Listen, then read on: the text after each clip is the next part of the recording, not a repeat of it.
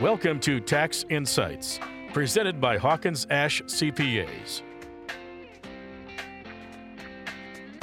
Good morning, listeners, and welcome back to Tax Insight here on WOMT. Jeff, good morning, sir, and Happy New Year. Good morning, Terry. Today on the program, we're talking about fringe benefits and Form W 2. It's that time of the year. Yes. Yeah, absolutely.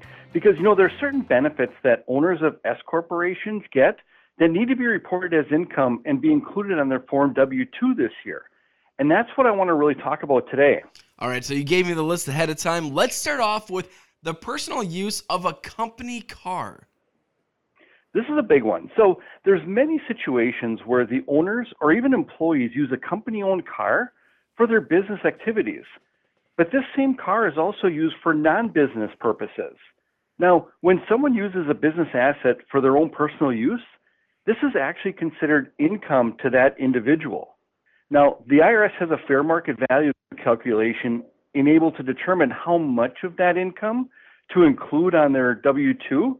And once this calculation is done, the income is reported on the W 2 for you know, regular income tax purposes, Social Security, and Medicare. So, what about group term life insurance then? This is another one that most people have. So, an employer can pay the life insurance premiums for up to $50,000 of life insurance per employee tax free.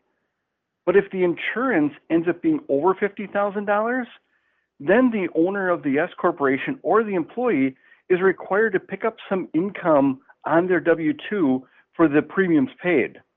Now, once again, the IRS has a table to determine how much income will be reported, but it's normally not that much. But once it's calculated, it's going to be reported on the W 2 the same way as subject to income taxes, Social Security, and Medicare. The other one is health insurance for S Corp owners. This is more of a reporting requirement. So, as an employee, any amounts paid for health insurance is a non taxable fringe benefit. This includes owners of the S corporation. But because an owner of an S corporation, they need to report health insurance premiums a little bit differently. They actually need to include the premiums paid by the company as income on their W 2s.